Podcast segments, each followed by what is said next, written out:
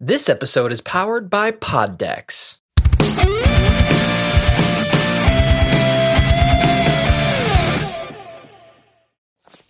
What up, fanboys and fangirls? Welcome and non-binaries. Welcome to another edition of Talkin' Pop, the podcast on all things pop culture. I'm your host, Stefan Chais, and of course, this week I am on my own. If you don't follow the podcast on Twitter, I did tweet out that pretty much I'm riding solo for this week because is no, is out of town, so it's up to me to give you some good things. And guess what? I get to talk about something I love to discuss. That is anime! And before we do that, um, make sure to follow the podcast on Twitter at Pop Talkin'. You can like us on Facebook at facebook dot com, search for Talkin' Pop. If you enjoy J R P Gs or role-playing games, you can follow me on Twitch. I am the Casual Gamer at twitch dot t v slash fonchize six eight five. That's F O N C H I Z E six eight five. Make sure you hit that follow button. That way you get notified when I'm streaming again. Also, check out our merch store at spring dot com. Go to spring dot com, search for Talkin' Pop, and you can check out our merch stuff. We got hoodies, especially right now with fall coming up. You want to cozy up with a nice warm hoodie. Or even a coffee mug. That way you want to share a hot beverage. Or you got we got shirts, we got tank tops. If you feel a little, in, in especially in states that you live in, there you get warm weather almost all year. All right, let's get to it. Let's get to the anime today. We're going to try to do an hour today because it's just me. And we'll see, my voice is kind of like a little shot a little bit because, you know, I had a, I was at a wedding last night. Um, uh, pretty much we goes there too, but of course today he had plans. But we, well, our friends, you know, they were supposed to get married last year, but unfortunately, you know, COVID happened, and you know they had the wedding last night. It was fun. I had a great time. You know, they were very happy we were there, and you know I'm happy for the couple. And to many, like hopefully, I guess this year's like pretty much, you know, even twenty twenty-one is almost over. It's like a lot of weddings are starting to happen. Of course, we're in October. Halloween. That's great. Halloween is back again. But of course, people, it's been like jokes and stuff saying like, it was like, oh, I've been wearing a mask all year and eating candy. It's basically, the whole year was basically Halloween. So, yeah. So, so let's get to it. Um, I'll let you guys know what I'm watching.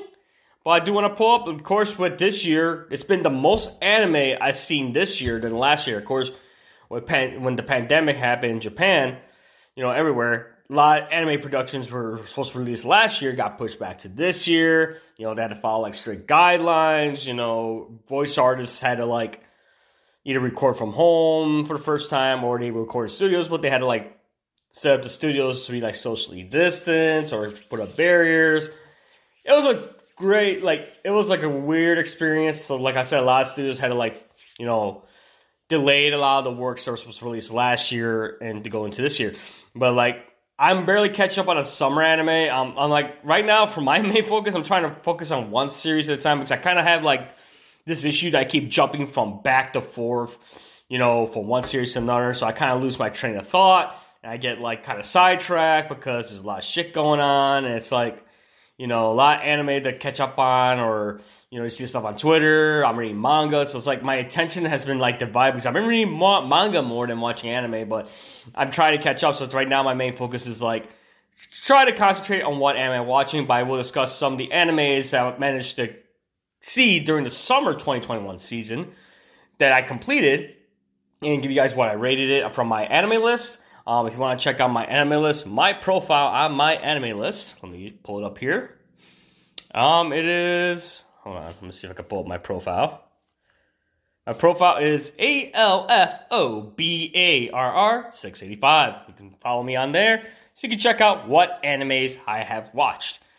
And there's some animes I am planning to watch for the twenty twenty-one season, but chances are I'm probably going to try to read the manga first to see what the sources are, so I can get an idea what the adaptation is going to be, so I can go in and see, hey, did they did this scene right, or did they skip something? Because sometimes, you know, there's some animes that became infamous for skipping whole arcs. Like the Promised Neverland season two. I haven't read, I haven't watched Promised Neverland. I'm thinking of reading the manga first before I jump into that series. So the second season was kind of like a, you know, a hit to the face to the fan, to the manga readers who read it, because apparently what I read, what I heard that they read on Twitter, that they skipped like pretty much a whole arc. So I need to go and read that arc to see what happened. So without further ado, before we do that, we'll get some other pop culture news. Because this thing I kept hearing or reading about, because I follow, like, you know, websites, like pop culture websites and stuff. And the one thing I kind of, like, you know, saw that it's been discussed a lot is the Netflix series Squid Game. It's been talked a lot to the point where apparently, I guess a phone number that was featured in the show was a real number, and I guess people were prank calling whoever owned that number, and it kind of sucked. And I'm going to see what I read right now. I got this article saying, why is Netflix's Squid Game such a hit? And pretty much, I'm going to pull up any articles relating to it. Because like I said, with Netflix, I, I'm like, I'm going to be honest with you guys. I hardly see Netflix only for the original anime, like anime that's not available like on Crunchyroll, Funimation, or Hulu, or HIDIVE. So I just watch like the original animes, and they're like, I just, I'll tell you right now which animes I finished because most of them are on Netflix. Um, I'm reading news here. Uh, here we go, Squid Game. So basically what Squid Game is, it's like a Korean like um show, and pretty much it's, it's like kind of like a game, and it says here, well, the premise is like hundreds of cash-strapped players accept a strange invitation to compete in the children's games. Inside, a tempting prize awaits with deadly high stakes, a survival game that has a whopping forty million dollars prize at stake. So it's kind of like, you know, it's like pretty much, um, yeah, it's pretty much like a, like almost like a real-life, you know, Battle Royale type of thing, but with the promises of, you know, a prize. And I haven't seen it, and like a lot of people are talking about it. Um, it's been talked a lot on social media. It's it's like almost like live action version of Fortnite, almost, or like Battle Royale. If you ever seen that um, Japanese film as well, and with the ideas of thing, because it's like I haven't seen too many Korean dramas. I know they're really popular and stuff. I mean, it's called Squid Game, so I don't know if it's like a play on words or. And they're playing deadly games, and the way it looks like they're all, like, I guess you're in teams or something, because they're all wearing, like, matching colors, but the way that the images look like, because I'm probably going to try to see for myself why is it popular, so I might check the show out. But if you guys have any opinions about it or want to let me know, just feel free to tweet the podcast, um, Twitter handle, at PopTalkin, P O P T A L K I N. Tell me know what you guys think of, you know, Squid Game. I'm going to watch it. Maybe I'll talk about it next week on the podcast. But like I said, that's one of the stories I read from comic book dot com because they cover it. And like I said, it's, it's almost like an anime in a sec because they do these weird games. I guess children's games they call it. And I guess one of the numbers in there is like a real number. And apparently the person who owned it, you know, people were calling them, pranking them and stuff. So it's kind of weird. But I have to see it for myself and see why it's popular before I give you guys my opinion when I think about it. But apparently it's one of, it's, um, I guess it's one of the top ten streaming right now on Netflix. So I'll have to see what the hype is all about. So it's one of those things, like I said, never read it before. I just see the name popped up so many times. So I'll, I'll check it out. So like I said, if you guys have a good opinion or an opinion of Squid Game, please let me know on Twitter or on Facebook at facebook dot com slash for talking pop and post your opinion on there. Let me know what you guys think. Um, one thing I did want to pull up Marvel Rise before I jump into anime.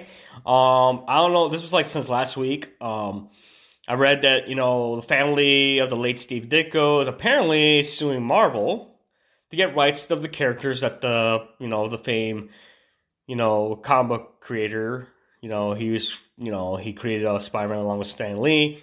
They're trying to get, you know, I guess the rights apparently. And right now Marvel and Disney are trying to fight to keep those rights. So, apparently there's a copyright law that apparently it's called the Copyright Law of nineteen Act of nineteen seventy-six, which apparently I can, according to this article, about it's called Family of Steve Spider-Man co-creator Steve Ditko sues Marvel. It's from comic book comic years. Article's written by Jessica, and this is what she said. Um, pretty much. Um, But the copyright is, is there. In nineteen seventy-six, Congress passed the Copyright Act of nineteen seventy-six, which added protections for authors, their heirs, and publishers. It is a lot to read, but the main term thing worth knowing allows the authors of the heirs to file for copyright termination. So basically, it doesn't mean um, Marvel won't keep making things with like people thinking, oh, maybe they're gonna get the rights back. So I think that happened with like Spider with the Superman rights too, with Simon Schuster. I think they settled on a court for that one. Um, basically, what it means is they have to like pretty much. Um, basically, what according to this article, what they say is if it's a successful termination of copyright, wouldn't mean Marvel can't keep making things with Spider-Man or any of the other disputed characters. It will mostly mean Marvel will have to pay Ditko's estate whenever they use the character, and they may not be able to do some of the things that aren't covered by the trademark. Or those are true of things like the actual character Peter Parker, which is apparently legally distinct, distinct from Spider-Man, along with costumes, abilities, and a few other things. Um, right now, they're trying to reach, apparently, when I read right now, they're trying to reach a summit with the estate of Ditko. Hopefully that it's like the same thing with like the token and all that, you know, the heirs and stuff. It happens, you know. Um, apparently, uh, it says here in reaction to Ditko's lawsuit, Marvel filed five lawsuits to block heirs of different comic creators from reclaiming rights to a bunch of characters such as Spider-Man, Iron Man, Thor, Black Widow, Captain Marvel, Ant-Man, Doctor Strange.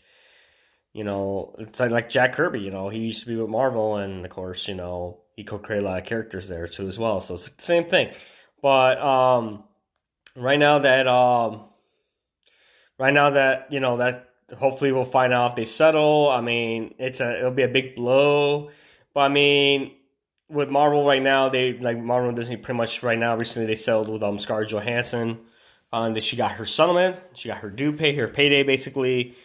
Ever since she sued them, you know, based on her contract with Black Widow. So if, I'm glad that saga kind of like you know resolved itself. But with this Spider-Man one, we have to wait and see because, you know, it's interesting how now they're all coming out and saying, oh, we want our money and stuff. Like, I understand because your, you know, your father or grandfather created one of the most iconic characters ever, and you feel that you deemed earn some compensation. So I'm thinking Marvel will try to find a way to settle with the air, with the Steve Ditko estate, you know, out of court, so that way they can keep the rights of Spider-Man and be able to utilize the character for many more.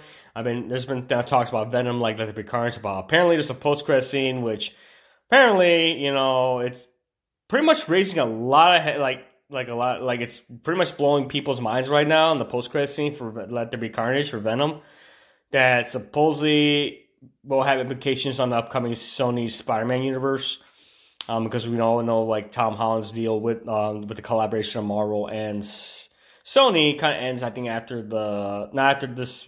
upcoming film Spider-Man three, you know, but with um for um with whatchamacallit with Spider-Man No Way Home, but with the I think he's signing up for another like team up movie, like another Avengers team up movie, which is probably gonna feature a new lineup of Avengers.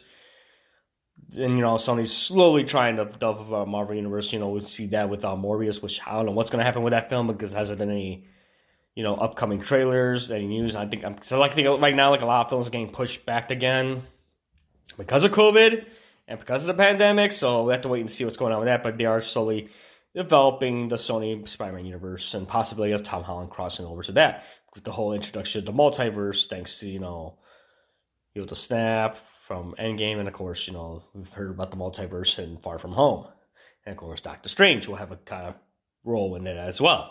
Basically, we've seen the recent trailer for Far From Home, from No Way Home. So, yeah, so that's pretty much, let me see what else is coming up right as well. There's one thing like Squid Game, and that's one thing I want to talk about. Like, I have to, I have to see Squid Game just so I can have a good understanding, um, you know, why it's popular, why is there so hype for it. Um, uh, right now, so far, I have not uh, successfully attained a P S five. I'm just going to wait out until the whole supplies get replenished, because it's been talks that the system's gonna be hard to find till like even to mid of next year. So I'm like, I'm not in a hurry. I'm enjoying my PlayStation four. There's a lot of games I bought during the Big in Japan sale for PlayStation, so I am content with the games I have. So luckily, most of those games will be able to cross over to the P S five once I attain a PlayStation five. So we'll have to wait and see. So yeah, guys. So like I said, Biko's out here. I got to talk more about anime soon, so let's get to it. You guys probably want to see, but for first I start previewing the fall lineup for anime. I want to show you guys, um, I want to go through my anime list and show you what series I have completed and ones I'm still watching. So we'll go to the ones that I have completed, so let me go to my list and see which of the twenty twenty-one animes for the summer of twenty twenty-one that I have completed. So let's go on to my list. If my app works. Here we go. Let's go to my anime list. Here we go. Let's pull up the ones for twenty twenty-one.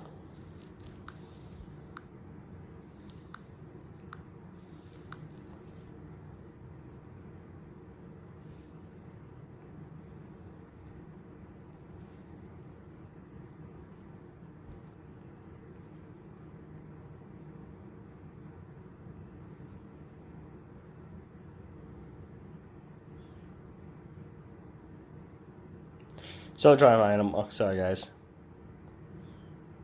I wonder if I have to like refresh this. There we go. Okay, one of the ones I did finish, even though it's spring and summer, I did finish Boku no Hero Academia fifth season, or My Hero Academia season five. I was blown away by the My Villain uh, Academia arc. Um, I felt this season was great. Um, It had the two arcs. I had three arcs. You know, it had the uh, collaboration training arc between, you know, Class one A and Class one B. You know, we got to see more Class one B. We got to see the other, like, students in the other hero class. And it's cool to see their quirks. I enjoyed reading it in the manga. I don't know if people were, were like, slacking at it. And I kind of like how they added, like, these special episodes. Um, you know, the first episode of Season five of My, of My Hero Academia had the little, like, I would say kind of like a little prelude, like a recap almost of what happened in the previous season, just to give everybody up to speed of what's going on.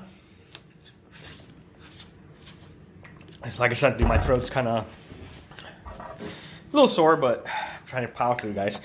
Um, yeah, so it, it started, you know, they had the big three, you know, Nijiri, um, and their uh, Hado. That they had a big three, Miro, and they had um, Mirio and um, what's his name? Oh my god, I forgot it. Mazaki. Um, they had them three, you know, helping out, you know, Class one A's training, and kind of shows like a recap of what happened like the previous season, just to give you guys like a refresher, like what happened, and it led to, you know, Class one A taking out Class one B and like a training, like a co-training exercises, like I said, which kind of like yeah, it kind of dragged, but at the same time it was kind of cool because you get to see the other classes, like, you know, their abilities and why they rival Class one A, and see them in action, see all these different team ups. And then um, the quirks were interesting, especially the Mushroom Girl's quirk was really interesting and deadly. It was kind of creepy, but we got to see Kendall's abilities, how she took out uh, Momo. Um, and of course, we got to see Deku's um, powers starting to evolve. He, he obtained a new ability because he's starting to develop more of the predecessors of uh, all, One For All, so it's like he's starting to get these new abilities as well because they're growing inside him, because, you know, he's slowly, you know, tapping in, now he's tapping into the force, or like the force that shares, you know, the, you know, with the reason, like the predecessors of One For All, he's starting to gain their abilities as well, because One For All basically is a quirk that gets shared from one person to another, and it gets, like, you know, developed with the powers, and it gets passed on to the next one. It's pretty much carrying a legacy. um And Deku, you know, he's starting to have these dreams where he sees, we see a little bit of the origin of One For All and All For One, a little bit as well. And of course, Shigaraki was the big highlight as well. When they did the, when then of course we got to see Deku, Todoroki, and Bakugo do a little, like, you know, work study at Endeavor's um, you know, hero agency. We got to see more of Endeavor, which I enjoy reading in the manga. We got to see Todoroki's family because I, I mean, Todoroki's kind of cool. I mean, he's real popular with a lot of fans right now. And we got to see why, you know, why he has these feelings towards his dad. And, like, Endeavor's trying to be, you know, Endeavor dealing with, you know, being the number one hero now that All Might retired from the previous season. Endeavor taking on Damaso as the new number one. Now, he has all that pressure, but at the same time, he's trying to, you know, reconnect with his family, you know, try to be like the dad that he couldn't be when they were younger. And, of course, you know, Natsu, who's, like, Todoroki's, like, older brother, you know, for Yumi, you know, being the biggest sis- the big sister, you know, trying to keep the family united, and, you know, Natsu's like, he's still, um, still blame, you know, he blames his dad for causing Toyo's death. Toyo was also another older brother of Todoroki, uh, and Natsu's older brother, and, you know, how he blames some Endeavor for that and the abuse that Toyo went through and stuff, and, you know, he still can't forgive his dad, even though, you know, Endeavor's trying, and then how Natsu kind of pissed off at him for pushing, you know, Todoroki as well, for pushing Shoto as well. you know, and then of course driving their mom to like to point to having a mental breakdown and, you know, being a mental like, you know, being in a mental hospital. And it's good seeing like his her mom like their mom like getting better and stuff. And finally learning about what happened to how Shota got that scar, because people think, oh, you know, Shota got that scar from his dad, but no, it's like an accident that, you know, his mom caused, you know, by accident. You know, she poured some some cold water on like a hot wound and it kind of like left the scar on there, because you're not supposed to do that. um, um, but it was good seeing that and seeing a different side to the Todoroki family, and it was cool. And to see um, Deku, Bakugo, and Shoto pretty much working together. They're kind of like the Three Musketeers, which of course the film that's coming out, World's Heroes Mission, which is coming out, I think they're gonna have it here in the U S I think the end of this month. I can't wait. I'm gonna try to get tickets for that, so I'm looking forward to that film as well. They're gonna have it available in sub and dub. You can watch a sub or dub either way. I probably, I watched the whole season and sub on Crunchyroll, because when you know with Funimation and when it comes to like simul dubbing, they have to delay it because you know. With COVID guidelines, most of the actors are recording their lines from home, so they have to find out, you know, ways to integrate like like the, the voice tracks and everything. And I'm like, I'm probably gonna go back and rewatch it, the dub, just to see if they change anything. Because I I like this is like one of the few animes I like both sub and dub because it kind of fits. So I will go back and do a rewatch on my hero on Boku no Hero Academia season five on dub on Funimation. So if you want to check it out right now. Hopefully, the dub will be on soon. You check out most of the dub on Funimation. You can also check it out on Hulu as well, because they simulcast on there. And they also do the sub on Crunchyroll. Um, and, of course, we got to see the famous My Villain Academia arc, which is covered a lot in the manga. And you get to see, like, the villains, you know. You get to see the League of Villains, like, you get to see and you get to delve into Shigaraki's origins, which I was glad to see how it looked animated, because it was, oh, my God, in the manga, it was like, holy shit, you know. It's like... that gruesome, but it looks so much more gruesome in the anime. I'm like, what the fudge, man? It was so done. And, you know, you feel sympathetic for Shigaraki because he had this, like, illness. And, you know, his quirk was, you know, out of control. And to the, and the problem is he was getting all that verbal abuse from his dad because, you know, his dad was, you know, his dad was, um, had so much ill feelings toward his mom who we find out is, you know, who, find, who we find out is, like, basically the... basically All Might's predecessor, who she had to, like, eventually had to give him up to adoption so they don't go after her or go after his, her family. So so he he, owes the, he has that ill attitude towards heroes, and even though Tomura wanted to be a hero when he was a kid, but, of course, had to deal with the verbal abuse from his dad and, you know, how he kept scratching and scratching to the point. I mean, he looked like he had a loving family, but it's like, it got to the point where, you know, he had a breakdown. He had a mental breakdown, and to the point where he had to, like, you know, do what he did, and it sucks. He pretty much took out his whole family, and even the dog, which was like, oh, my God, the dog. Oh, just see his quirk in action, and then how he gets discovered by All For One, and how All For One basically, All For One basically is just, you know, breeding him to be like his predecessor, but it is like, you know, his, you know, his, in, you know, his next in line, you know, basically. He's a, his descendant, basically. He's, like, protege, so to say. And you got to see them going against, you know, the Meta Liberation Party. The Meta Human Liberation Party.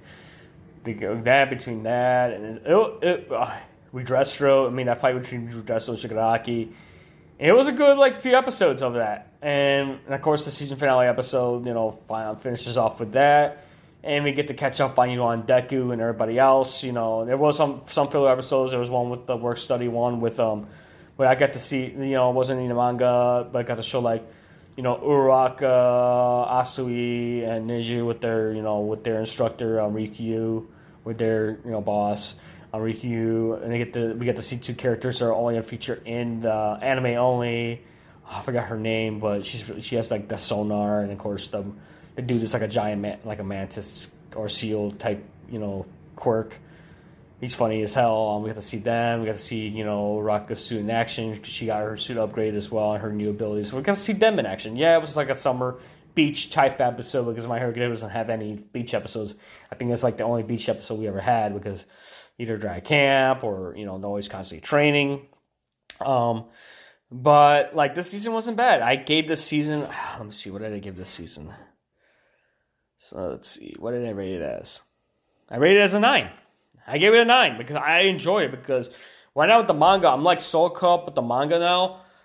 We're at the point where it's probably going to take another season or two until they catch up to the manga. Because I'm looking forward to what the next season is going to be. And they know they announced season six. And it's going to be the biggest, like, I would say the biggest season ever. Because it's like one going to be one of the biggest arcs ever.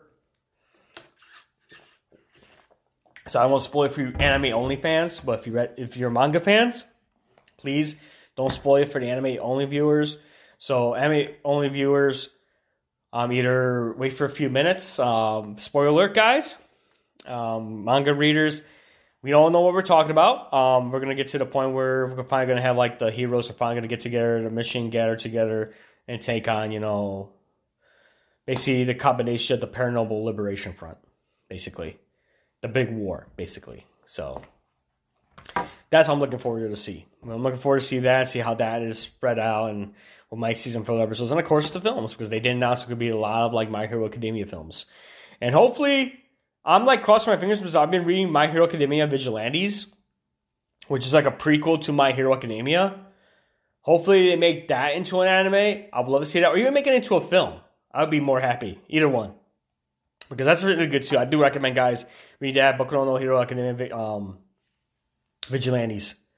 Because that's actually, or Illegals, how it is called in Japan. So, definitely read that. It's really good. It's basically a prequel to My Hero Academia. It's a spinoff. And it follows this guy named Kochi, who's like a college student. And he's kind of like Deku, so he's like an All Might fanboy, but he wants to help people. He doesn't have a hero license, so he's just helping, like, the community and stuff. So, he's basically like a vigilante. Vigilantes in the My Hero Academia universe. Or, you know, they want to help people, but they're not licensed. So they're not recognized by any of the hero agencies. This guy, Kochi, along with, like, Knuckle Duster, who became, like, his kind of like his master, who has no quirks.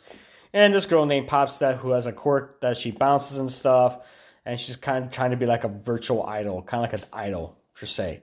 That can inspire people. And Kochi pretty much has, like, a gliding abilities. But if you read the manga, he develops other quirks later on. Which I'm on a spoil for you guys. It's really good. It's more intense than like the main story, the main series. But I definitely recommend it. Give it a read. It's called My Hero Academia Vigilantes. You can check it out in any local bookstore. Get it digital. Just support the authors. Support the artists. So yeah. So that's one I just that just finished this year. Check out My Hero Academia season five. Um. Okay. Let's see what other one that finished this summer. Let's see. Sorry, guys. I'm just going through the list right now. Trying to see which one's, like, finished this year. I finished, like, at least summer. Oh, I know which one just finished this year. That finished recently. Let me pull it up here. There's a song that came out in the spring, but they finally finished, like, before the fall. It's called Mari... Marish, um, Marimashita Irma-kun, second season, or Welcome to Demon School Irma-kun, season two. That just finished. Um, there, it started in the spring, but ended this summer. Um, basically, if you haven't seen season two, um, basically season two is a, it's a comedy, demons, fantasy school, shonen, supernatural. Right now, the score of MyAnimeList is at eight point one two. Right now, it's ranked at four oh four MyAnimeList. I'll give you a synopsis. After many trials and tribulations, Rumo Suzuki is found living among demons despite having to hide his true identity as a human. Immortal, he has found using new ambition life, keep ranking up in this world. However, this plan is halted when Irma's club is temporarily dismissed, and he is forced to be part of the student council, known for his strictness toward rowdy students. Its cohort president is Ameli Azazel, Irma's friend. Although Irma is not used to following the rigid schedule and main rules, he wants to still prove himself and help Ameli. Okay, alongside all the other members of the council. Patrol rises with Amelie's personality completely changes due to strange circumstances, putting the school's student council's reputation in jeopardy. Will Irma be able to save them and avoid having the whole school turn to pure chaos? So, like I said, this aired in April April seventeenth and in September. And then last month. And it's a good series. Um, it is a manga, which I just started reading, um, just to get more context and stuff, and I enjoy manga, and I enjoy the series. It's kind of like, you know, it's like a slice of life, but with demons. Like, it's like, you hear stories about demons, like, did he go to school? The kitchen, this human who pretty much, you know, his grandpa, his grandpa's, well, his grandpa's not a demon because his parents sold him to this demon Solomon, but Solomon loves Irma, like he, like his own grandchild, and decided, hey, my grandson wants an education, but he's spoiled him. And it's like, And everyone was like, you know, at first, you know, the first season, he was like afraid, you know, you know, oh, I don't want to get eaten and stuff. But eventually, he started having friends like Clara and Ice and um and Az. So you know, Alice. Uh, so he started having these friends, and now his classmates. He's starting to get along with his classmates. So, like, he's starting to have fun because he's never been in school. He's been always doing like jobs, and he could never say no. And I kind of like that this his character style. I'm joined to Irma because his character's developing, being you know being almost like the recluse, like he didn't want to associate, he just wanted to like get on by. But now having friends, enjoying life, going to school, get education. Now he has this goal that he wants to get to the top, like he wants to rank himself up. Because who knows, he may he could be the first non-human to graduate demon school. I think the school's like six years or something, so it's like a combination of high school and junior high basically. So it's like, because they go to school for six years, so it's like a combination of both. And of course, you got Amelie, who's like in this season, um, you get to see her more, like her personality kind of changed, but she's starting to, if you haven't seen first season or read the manga, she's starting to, spoilers, um, she's starting to develop feelings for Irma, you know, because, you know, they have their times there where Irma reads her, like, the, the manga that he supposedly helped out work on, which is uh, Love Memories, First Love Memories. And they have their time together. She's starting developing. She's like in that tsundere type. Like, I don't know how I can approach him. I never felt this way before with somebody. Because her reputation, she's supposed to be like this, like, you know, having this aura of being a strong leader. Because she's the president of the student council. She, she supposed to be showing strong. She cannot show weakness, you know, in front of somebody, you know. Because people look up to her. You know, all these other students look up to her. So it's like all the other demons look up to her. So it's like, but that is one. Of course, like I said, Ruma having the magic ring, and we get to see his like ring acting up, and he's like, you see his personality kind of like evolve throughout this season. So definitely recommend seeing this. It's currently on Crunchyroll. It's available on sub, but now with Crunchyroll they're actually starting to do dubs. It's also available on dubs, but I think they're kind of like a few episodes behind on the dub. So definitely check it out on sub. It's currently airing on. It airs on Crunchyroll. Uh, let's see another one that's just starting to spring and into summer. Let me see. That's wild. Because like I said, there's a lot of ones that, you know, ended in the summer. Okay, like this one. Okay, here we go. Another spring one that started in spring, ended in the summer. Um, it's called, it's a long title, but I'll give you the English one as well. Excuse me, I am trying to learn Japanese again. I'm trying to get back into it again and learn Japanese. I always have basic Japanese, but I'm trying to learn more, but... Please do not shoot a message if I say this wrong. Um, Kyukyoko shika shita full dive R P G ga genjutsu yori mo Kusoke datara. Also known as Full Dive, the ultimate next-gen full dive R P G is even shittier than real life. Pretty much, this one aired from April seventh and it ended June twenty-third. So like I said, I'm doing a lot of spring slash summer animes just to give you guys what I saw. Um, this is the source is a light novel. Um, it's rated P G thirteen. It currently it aired on Crunchyroll. I mean, not Crunchyroll, Funimation.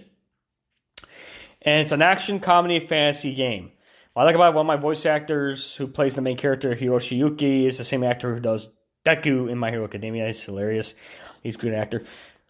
Basically, right now it's a score of six point five. I'll give you my rating for it. Oh, before I do that, I forgot to give you guys what I rate. I gave Irmaku season two an eight.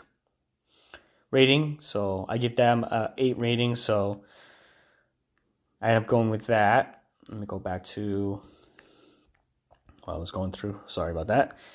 I gave, th- even though this one's a six, I gave it an eight. I kind of enjoyed it. Don't get me wrong, it, it was interesting. So basically, this is the synopsis for it. I'm reading from MyAnimeList. I, like I said, I use MyAnimeList to keep track of what anime I'm watching or what's coming up in the next season. So this is what the synopsis says for my anime list. Ten years ago, at the peak of a V R M M O development industry, a game titled Kiwami Quest entered the scene with potential like no other. Boasting a colossal total of ten sex, des, sextillion branches of possible story scenarios, this game pursued ultimate realism, ranging from human-like N P Cs to a perfect application of all senses and physical abilities. But it soon became apparent that this game was too realistic, and the popularity of V R M M Os in general gradually began to plunge. At present, due to an accident a few years ago prior, the high school student Hiroshi Yuki now immerses himself in full-dive R P Gs as a form of escapism. After failing to acquire the latest version of his favorite game, Hiroshi stumbles upon a game shop and meets its beautiful clerk, Ryona Kisaraki, who convinces him to buy a copy of Kiwami Quest so they can play together. First time Hiroshi plays the game, he marvels at its realism and offers. However, his astonishment is short-lived as he sets off a series of misfortunes, quickly realizing that the game is even worse than his already stressful life. Nevertheless, Hiroshi still finds up logging in again despite his growing contempt for the game. With no do-overs in his current disadvantageous situation, Hiroshi has one goal: clear in the game. I mean, when I read, when I heard about this show, this show, I'm like, it's been like very few animes that you know that do V R M M Os. I know Sword Art Online became infamous for it, but with that one, you know, there's very few series that have it. Like, Bofuri was a good one. It was like a slice of life, but it took me... Because, you know, people got burnt out from it because my Sword Art Online was, oh, it's virtual, but in that one, what made that exciting was if they get killed in the game, they die in real life. You know, that, and then, of course, they started making all these other clones start coming out from, you know, from the S A O, which had these... I think one that was cool was um, Infinite Detrogan was a good one.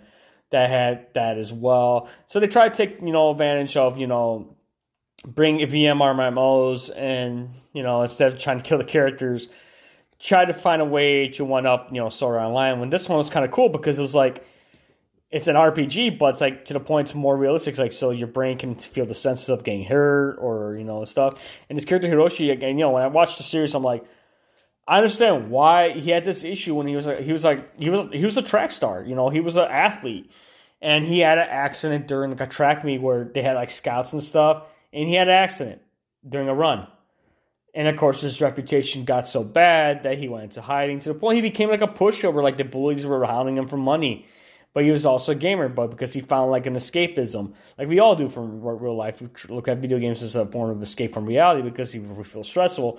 Video games are there to help us out. And of course, like I said, based on the synopsis, he couldn't find the game that he wanted. He caught this girl who's really beautiful. Of course, she has a nice rack. Sorry. But who pretty much coerced him to get this game that was pretty much infamous ten years ago. And it was still being played. But the bad thing is, if you don't clear the game, I guess it has an effect where you mess up in the game or something and it kind of fries your system or something. And, of course, you know, he doesn't want that to happen, so he decides to try it. And, of course, when he starts it, he messes up. So now he's trying his best to beat this game, and the girl that he's, you know, he bought the game from basically tries to help him out as much as she can. And he starts looking at these strategy guides or walkthroughs from this one user who supposedly cleared the game. Because basically once you start, you can't pretty much finish it, because if you don't finish the game or beat it at a certain point, what I like about it, you can save the game, but it could fry your system if you don't beat it, because once you start it, you can't stop playing. So it's not bad. Hopefully you do a season two. I like the opening and the closing songs. They were great. Like I said, the character was annoying at first, but he grew on me. So definitely check that out. That is currently airing on Funimation. I gave it an eight. So if they have a different opinion, by all means, let me know. And let's see what other summer one that I am seeing that finished this year. Um... Oh, I did see, this was one of the summer ones I saw. One that actually was true summer. Uh, Suki ga Michibuku Isekai Dochu, which means Sukumichi, Sukumichi uh, Moonlit Fantasy. Um, this is an action-adventure comedy fantasy series. It's a light novel as a source. Series by C two C. And aired from July seventh to September twenty-second, twenty twenty-one. Actually, that was like the only summer anime that I seen. Like I said, there's a lot, I had a lot of animes I can catch up on. So... Um, it's right now. It's currently got a score of a seven. I think I, I have to see what I gave it, but let me read the synopsis for it. Um, as part of a mysterious contract agreed upon by a goddess's parents years ago, Makoto Masumi finds himself sent to another world to meet the goddess and become a hero. However, the deity sees Makoto to be supposedly hideous to her standards and refuses to even lay eyes upon him and revokes his heroic title, disdainfully giving him the ability to understand all languages except the human language as compensation. The goddess drives Makoto off to the farthest edges of the wasteland, far from human civilization. Due to despair between Earth and his new world, Makoto's inherent physical and magical abilities awaken, making him extremely powerful. Thanks to the one of the gods having pity on him, and pretty much ticked off by the other goddess. You know, this guy was like the moon god. He decided to give him abilities to help him out to survive. He meets various demi-humans and mythical beings who end up being captivated with his characteristics and join Makoto, building a new community where all of them can be peacefully coexist. Nevertheless, despite this successful success, Makoto still yearns to meet fellow humans in a world where the goddess herself has barred him from interacting with his kind. It is up to Makoto's companions to fill his desire and perhaps reform society along the way. Yes, it's another isekai, guys, but honestly, this is the isekai where, honestly, I'm recruiting for Makoto because it's like, he, to me, looks like an average-looking dude. I mean, I it kind of shows that, you know, how people are judged by their looks, and this goddess, I feel like she's, like, judged by his look. Oh, you're ugly, you know, and just like, but you're, and then he finds out his parents actually came from the world, so it's like there's some people from other worlds that came over to his world, and, you know, he and he's all fascinating, too, to see what his parents, you know, they, he went to land, basically where his parents grew up in. So, um, and, of course, he runs into these demi-humans. He runs into the orc, like this orc girl named, oh, my gosh, she's cute. Uh, Emma's her name, and he saves her. Or orcs are kind of like pig-type people, and she's cute and all. And, like, he helps her out. He's able to understand her, and, you know, they got their fear of humans because it's like, oh, we never met a human that's actually nice to demi-humans. And, of course, he ends up running across this dragon who becomes his servant named Tomo, and Mio, who was like a giant spider. And basically, he and Shiki, who's like a, a lich. And so basically they try to build this community where the demiplane, where they try to coexist between the different like species, and also at the same time, you know, he has that earning to yearn to be with humans because he has to see, you know, where his parents grew up in, and basically try to survive in the world. And of course, you know, the goddess finds out about him and, you know, tries to pretty much tries to kill him, basically. So basically, he was supposed to give a tax to save the world, but unfortunately, because supposedly the gods call him ugly, now he's pretty much tries to fend for himself. But now that he's got friends and allies, and trying to build his community now, you know, it's not bad. It's kind of like almost like slime. It's kind of like almost like that time I got reoccurring as a slime. It's kind of like that. It's got some inspiration from that as well. But like I said, this is like one of the only true summer animes that I've seen because, like I, like I said, I've been catching up on other animes that I missed, like in the spring and. and stuff in the winter, so yeah, and some ones that I kept pretty much putting it off on my list uh, that, you know, I didn't get to. So here's another one. This is another spring one that pretty much I try to like spread myself with different animes. So this one's kind of like a romantic comedy, so I try to, you know, do like these slice on life ones. So here's another one. So I think for that Tsukimichi, I gave it, let's see, let me pull it up here. I gave it an eight. You see, I'm really generous, guys. It's like, it's kind of rare for me to give a ten. I have not given any animes a perfect ten yet. I think I only gave one. Even the highest I do is right. Yeah, I only gave the movie Heroes Rising from My Hero Academia in the fourth season a ten. But so far, I've been like either eights, nines, sevens. There's a few sevens there as well. But here's another one that I saw that's like a romantic comedy. It came out in the spring, but ended in the summer. Same thing with this other one. So there's some other ones I watch as well, but for this one, let's do some romantic comedy. So let's go ahead and pull that one up. Let's see if I can pull it up. Here it is. It's called Osanaji Osananajimi ga Zetai ni Makinai Love Comedy. It's a comedy here in romance school setting. Um, it's by Studio Dogakobo. It's a light novel. English title is Osamake Rom-Com Where the Childhood Friend Won't Lose. Here from April fourteenth to June thirtieth, twenty twenty-one, my birthday. Um, it is um, pretty much uh, on Crunchyroll. Basically, the synopsis is Suhara Maru is a childhood best friend who was one of the Hoshimino's high school's most popular girls, Kuruha Shida. Cute, outgoing, affectionate, Kuruha is the perfect older sister type. She has boys constantly begging at her feet to be with her. Yet, when she confesses to shoot her one day, he immediately rejects her. He can't just think of her in that way. Besides, he already has his sights set on his first love, school idol, renowned author, Shirakusa Kachi. Suhara believes that he has a chance with Kachi after one faithful meeting, but soon he finds out that Kachi has a boyfriend. When his dreams now shatter, Suhara recognizes the role it could have been. That is, until Kuruha approaches with a proposal, let's get revenge. So it's kind of like, it's a story. It's almost like a, like, almost like a revenge story, almost. Like, they try to work together and, you know, he's trying to get the attention of this author. He was a former child actor, and something happened when he was a kid, and he decided not to be acting. I mean, he's a good-looking guy, um, but he's in love with this author that he got along as well. And this other girl that gets thrown in the mix that supposedly played with him in this series, like this drama series. It's not bad. It's like a slice of life, and, you know, it's a romantic comedy. So I'm trying to get myself a little into, like, that genre. Like, something, like I said, that's one of the goals. Get out of my comfort zone. I gave that one, I believe I gave that one, like a seven. for that one, so definitely check that out. Um, anything else? Nope, that's basically it. Um, I do want to share, I did see the, um, one of the O V As that came out this year during the summer as well. It came out in August, was the O V A for Tonikaku Kawaii S N S, or um, Yoikawa, Tonikawa, um, Tonikawa Fly Me to the Moon. Um, was the, they did a little um, O V A.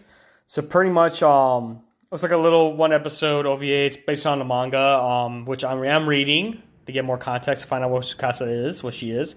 Um, so basically, the whole the episode was when Nasa is calling to work Sunday, Tsukasa faces her first night alone since they're married. Struck with loneliness, she takes a hold of a smartphone that Nasa gave her as a gift. Even when apart, they remain. That's hard. So basically, she asks um, Nasa for a smartphone. And they end up getting a smartphone. He helps her, like, programming and everything. And, you know, he has to go away for work. And, you know, she gets lonely. So it's, like, her first night. You know, they're currently living with their friends at the at the bathhouse. So they're living in the little guest room or something. Or the guest quarters, I guess. And it's, like, I read the, I'm reading the manga right now. And I like the way the manga. It's so different than the anime. I do recommend watching the anime, too. Uh, but definitely check out this O V A. I loved it. You know, I love the series as well. I can't wait. I can't wait if they do a season two. I gave it a nine, and I gave the regular series a nine as well. So definitely check it out. Tonikawa Fly Me to the Moon. So definitely check that out as well. Okay, let me show you the guys the animes that I pretty much, you know, that I completed. And one of them was I re- completed recently is Neon Genesis Evangelion. Um, I watched the Netflix one, watched the sub, because I heard the dub wasn't as good. You know, I'll give dubs a chance, but I, when I read the dub wasn't good, they kind of changed a few things.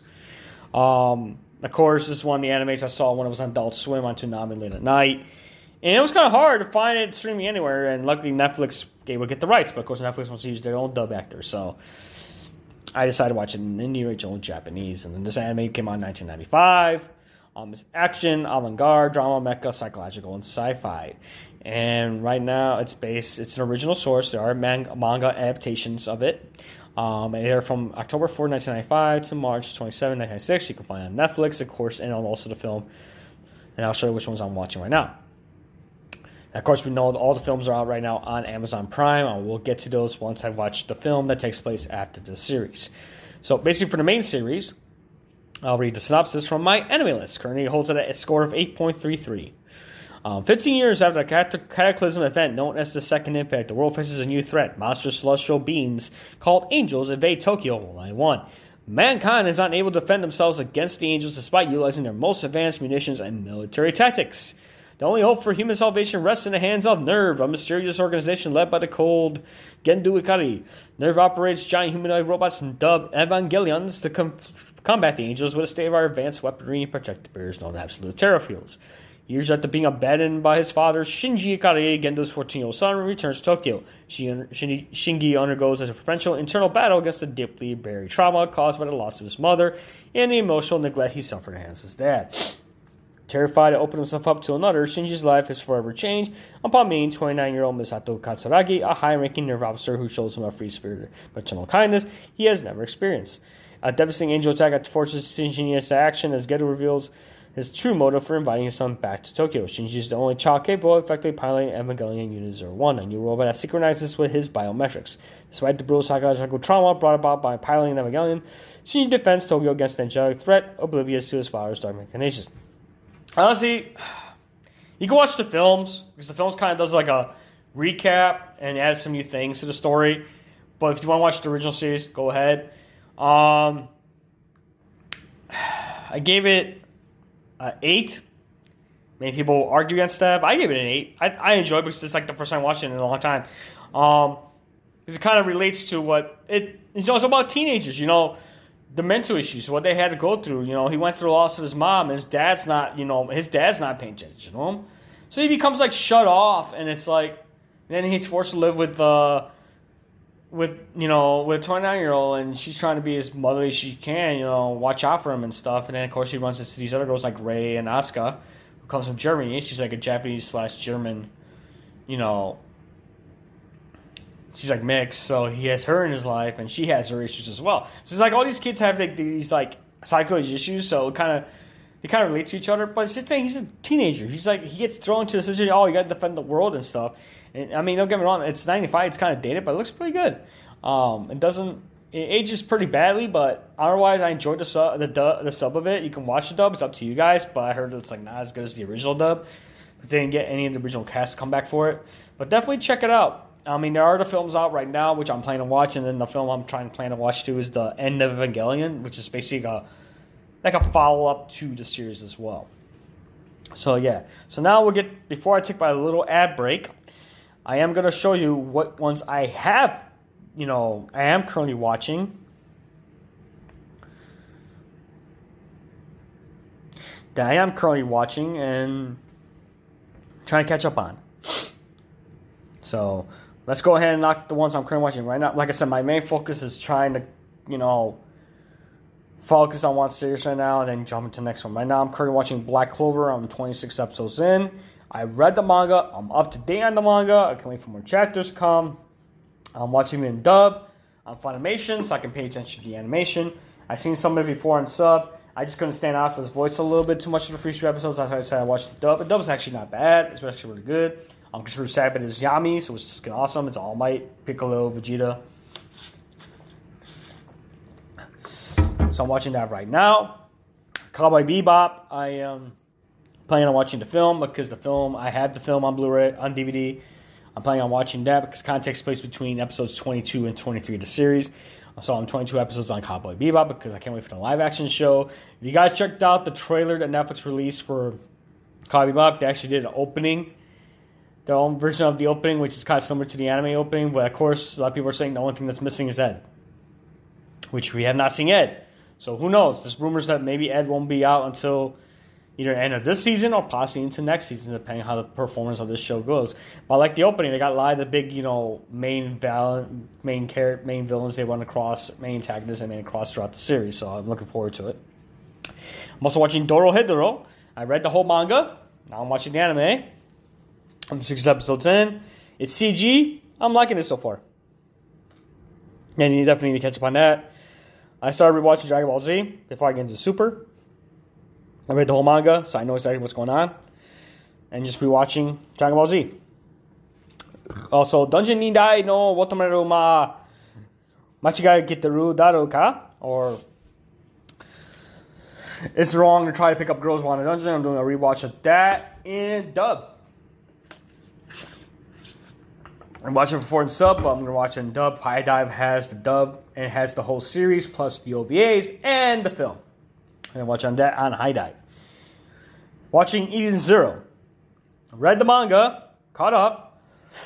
So fortunately, it's a Netflix exclusive. And they only had the first twelve episodes. It runs for twenty-five. Hopefully the next episodes come out sometime this fall. But I'm enjoying it as well. Because it's like, it's about the creator fairy tale. But this time it takes place in space. Which is kind of cool. It's a different genre. And I'm watching Ice Shield twenty-one. It's a sports manga. And I'm watching the anime, but I am planning to read the manga as well. But I want to see the anime just to compare it with two. And it's by the writer of Doctor Stone. He wrote, it's basically how Japanese pretty much translate American football. That's basically what it is. And like I said, I'm re- I'm wa- I'm going to plan on finishing Neon Genesis Evangelion, the End of Evangelion, which is the follow-up film. Then I'm also watching Nurahiro no Mago, or Yura Rise of the Yokai Clan. I'm um, seven episodes in. It's currently on Hulu. It's kind of like, you know, like a yokai type episode. I'm watching that as well. It's a kid named Yura who pretty much he's half yokai, half human, but he doesn't want to be a yokai leader. And his abilities wake up at night. Of course, I am watching One Piece. And my goal is, I'm what happens with One Piece, I start with the anime first. I need to catch up on the latest episodes. So, besides Black Clover, I'm going to try to catch up on One Piece. I'm going to do something that probably takes a while to do. I'm going to try to read the whole manga series so far. Like, I have this digital manga service where I can read manga. And it updates with chapters, so I'm going to try to read One Piece. All volumes. All one hundred volumes. so I can be caught up with everybody else that's reading One Piece. I'm looking. I'm loving the one arc. Definitely see how it's going so far. I know the anime is barely catching up to the manga, so. And of course, the One Piece live action series is coming out soon. And of course, Working was one of the ones I was working season two, but fortunately, when I was watching it, Crunchyroll lost the rights to it, so now it's not streaming anywhere. I saw the first episode Working, but unfortunately, again, you finish season two. It's based on a manga. It's basically about this kid working at a family restaurant and the uh, hijinks that the employees go through. Finished season one of the anime. I barely watched season two, of course. By the time I was going to go back to it, the episodes were pulled from Crunchyroll. And right now, I've been checking everywhere. It's not streaming anywhere else. Unless I go to a third-party site, which I don't want to, but eventually it's probably going to have to go to a third-party site that has it. But look for me. I'm going to read the manga. I found the manga on the digital manga series I have. I'm going to try to read it and see what's going on. And, of course, watching the old Yu-Gi-Oh! Duel Monsters, the sub that's on Crunchyroll. Not watching the four kids version of it. I'm watching the original version. Right now I'm seven episodes in, about two hundred twenty-four episodes. And that's what I'm watching right now. So right now I got twelve entries.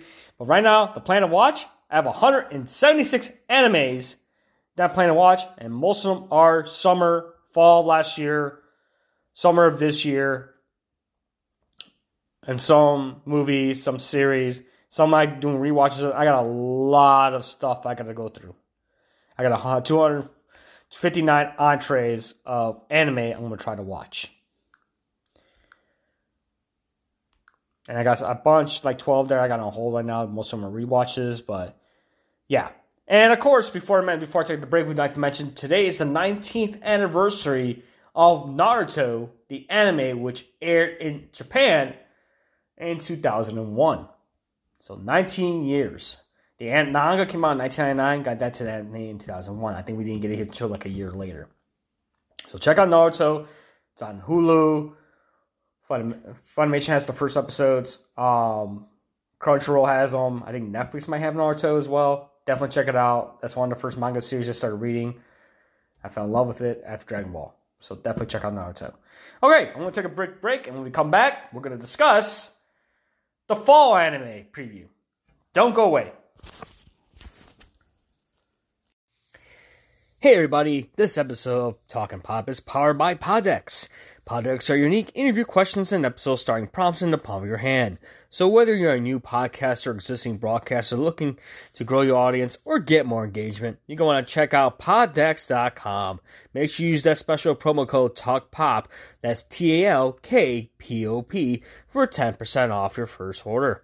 Poddecks are the hottest new tool for podcasters looking to have more meaningful conversations or gamify their podcast. Simply shuffle up the cards, ask a question, and let the content roll. Get yours today at poddecks dot com. Once again, that is poddecks dot com. And make sure to use the promo code TALKPOP, that's T A L K P O P, for ten percent off your order.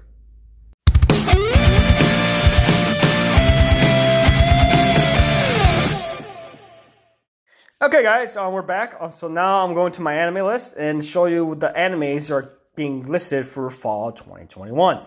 Some are continuations of previous animes, and some are new ones that just got announced. I know Crunchyroll and Funimation have been, since they're both under the same umbrella, and it looks like they're going to keep operating separately until they do the final mergings. Um, they are announcing both, you know, both things that are coming out soon. So let's go ahead and start with the top of the list, the MyAnimeList. The first one will be Mushoku Tensei, Mushoku Tensei Isekai Itara Honki Dasu Season two. Um, it's going to be, apparently it's going to air, planned for twelve episodes. Um, it's a drama, ecchi fantasy. It's planned for, basically, for October fourth, for, so basically tomorrow. Funimation is the licensor, so it's currently going to be on Funimation. It's based on a light novel. So basically, this, that, basically it's going to be the second half of the first Basically, the second half of the main series. So, if you're not familiar with the first series, let me go ahead and um, go to the synopsis for the main series. And I think I gave that one a good score. Right now, it's currently at eight point three six on MyAnimeList. But here's the synopsis. Let's just get you an idea what the second season is going to be about. Um, despite being bullied, scorned, and oppressed all of his life, thirty-four-year-old shut-in found shut-in still found the resolve to attempt something heroic, only for it to end in a tragic accident. But in a twist of fate, he awakens in another world as Rudy is great at, starting life again as a baby born to two loving parents, preserving his memories and knowledge from his previous life. Rudius quickly adapts to his new environment. With the mind of a grown adult, he starts to display magic, magical talent that exceeds all expectations, honing his skill. With the help of a mage named Roxy Emiria, Rudius learns swordplay from his father, Paul, meets Sylphia, a girl his age who quickly becomes his closest friend, and Rudius' second chance of life begins. He tries to make the most of his new opportunity while conquering his traumatic past. Perhaps one day, he may find the one thing he could not find in his old world, is love. So it's a little etchy in it as well. Um, there's a light novel. So basically, yeah, he has a mind. He was a shut-in, and um, I mean, the first season, definitely check it out on Funimation.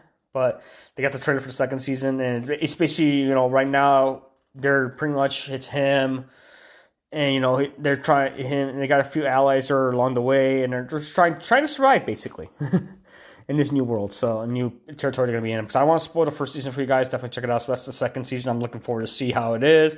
Um, there's a manga adaptation of it, so I'm going to definitely check that, read that, and see how it is in the manga as well. It's it's like an isekai, but it's like an isekai with a dramatic twist, so definitely check that out. It's on currently going to be airing on Funimation by Studio Blind. Okay. Next one will be Komi-san wa komiyashu desu, or Komi-san cannot communicate. Can't, Komi can't communicate. It's a manga. Uh, it's one of the ones I'm actually going to read. It's a Netflix exclusive. Um, Netflix got the rights to it, so it's probably going to be, it just has, it's going to air October seventh, so we have to wait and see if they're going to show it. I think it's going to be on Netflix. I think Netflix got the rights to it. Um, we have to wait and see when they're going to have that. So who knows when we're going to get that, because we know Netflix is the whole, we'll wait till it finishes airing in Japan, and then we'll do it in like everybody else where it'll air weekly. And it's a comedy, school, children, slice of life. It's through Zola. Um, basically, here's a synopsis for it. It's Shoko Komi's first day at the prestigious Itan Private High School, and she already risen to the status of the school's Madonna. With long black hair and a tall, graceful appearance, she captures the attention of anyone who comes across her. There's just one problem, though. Despite her popularity, Shoko is terrible at communicating with others. Hito Hito Tadano is your average high school boy. With his life motto of read the situation and make sure to stay away from trouble, he quickly finds that sitting next to Shoko has made him the enemy of everyone in his class. One day, knocked out by accident, Hitohito later wakes up to the sound of Shoko's meow. He lies that he had heard nothing, causing Shoko to run away, but before she can escape, Hitohito surmises that Shoko is not able to talk to others easily. In fact, she has never been able to make a single friend. Hitohito resolves to help Shoko with her goal of making one hundred friends so she can overcome her communication disorder. So this is kind of like an anxiety type character. I, the way that she's sounding, she has kind of like a social anxiety. So Hitohito's going to try his best to help her out. So I think because she doesn't realize she's popular, but I guess people see her as being popular. And she doesn't see herself like that. And maybe because being popular causes people a lot of awkwardness around her. And she has this, she develops like this social anxiety. It's just kind of hard for her to, you know, talk to people. Because she feels that maybe people are intimidated by her looks. Um, it looks interesting. So I can't wait to see. I think that's going to be a Netflix exclusive. Um... Next one will be Platinum End. Uh, it's by the creators of Death Note. It's a manga. It's by the creators of Death Note. It's like their third work that's being adapted to an anime. You know, Death Note being the first one. Bakuman is the second one, which definitely recommend you guys see. I might rewatch, I might rewatch the anime. That's on Hulu. And also um, Platinum End, which I'm going to read the manga before I watch this anime. I believe that's going to be on Crunchyroll and Funimation, I believe. I think Crunchyroll is going to have it. Um... It's a drama, psychological, shonen, supernatural. And basically, um, after the death of his parents, a young Mirai Kakehashi has left in the care of his abusive relatives. Since then, he has become gloomy and depressed, leading him to attempt suicide in the evening of his middle school graduation. Mirai, however, is saved by a pure white girl named Nase, who introduces himself as the, herself as the guardian angel, wishing to give him happiness by granting him supernatural powers and a chance to become the new god. In order to earn her position, she must defeat. He must defeat twelve other god candidates within nine hundred ninety-nine days. Soon Mirai begins a struggle to survive as a terrifying battle royale erupts between himself and the candidates looking to obtain the most power, in the world. So it's kind of like um kind of like a battle type anime, but with some supernatural elements. So I'm looking to see. I've seen the trailer for it. You can check it out on my anime list. It looks interesting. Definitely want to watch it. Um, it's not an anime called Blue Period. I think it's gonna be on Crunchyroll and Funimation. Don't get me wrong. Um.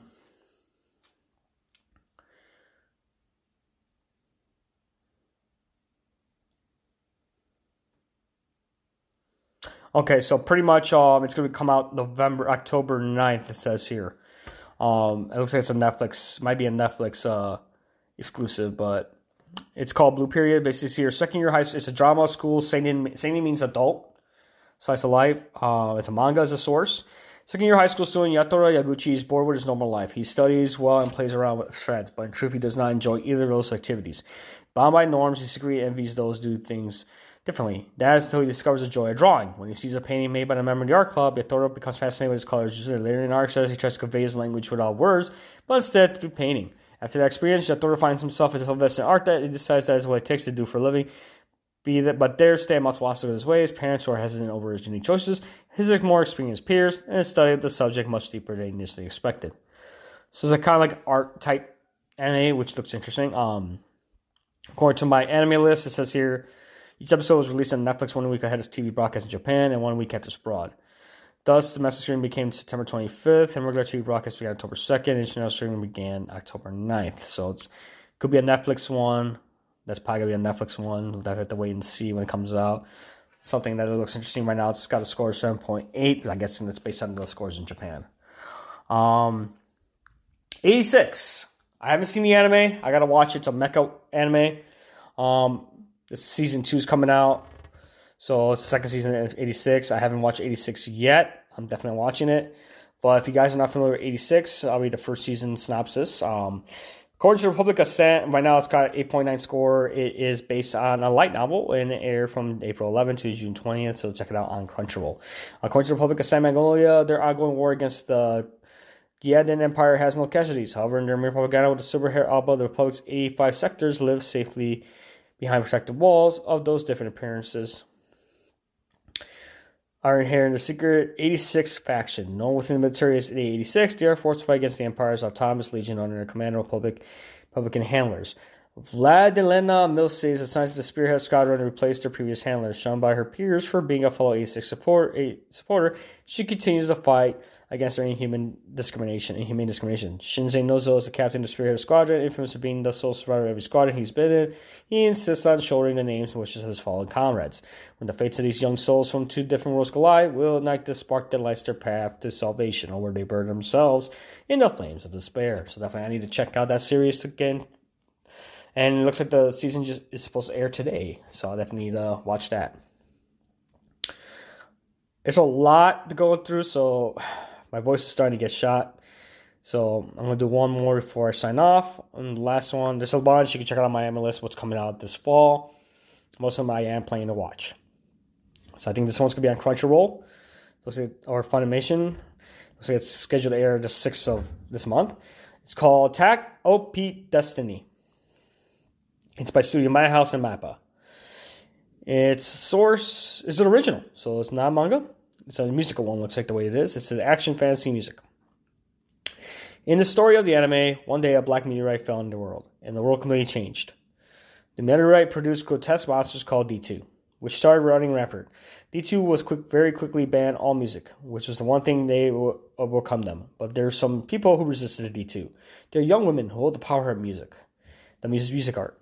These young women hold scores that are able to defeat the monsters, and there are also people who lead these women, the conductor. The anime takes place in America in the year twenty forty-seven, which has fallen to ruin thanks to the D two. Tact, a conductor, is partnered with a music guard named Yun Unme, Yume. Tact yearns for the music to be returned to the world. Yume wishes to destroy the D two. Their aim is to travel to New York. So it, it's like a music anime. I guess they fight with music. And it looks like the voice cast is really good voice cast, so I can't wait to see how that's going to look. Definitely need to check that out. So, okay, guys, that's pretty much, like I said, there's a lot of animes coming out this year that I would love to go through, but it's a long list. I might save this for next week. So, yeah, I'll probably do that. I'll just, just stop off here and save for next week's. Uh, we'll go over So I think at the Philly next week, I'll be solo again because I think Biko's going to be out of town. So we'll we'll leave off here and we'll continue with our free preview of fall twenty twenty-one anime next week. So thank you so much for joining me. Um, make sure you can check out the backlog of episodes of the podcast on Anchor, Google, Spotify, iHeartRadio, Apple Podcasts, Pandora, and Audible. Make sure just to follow. Make sure to give us, please give us a good review and five stars on Apple iTunes. Gets reached out to different, you know, advertisers and sponsors. Uh, also thank our sponsor Poddecks for supporting us, and also to to you too, the listeners who, especially our international listeners who give us a chance. Also our to our American listeners as well. So my voice is starting to go. All right, guys. So that's all for this week. Like I said, we come back. We'll do more anime next week. So, see you guys next time. As always, geek on and take care.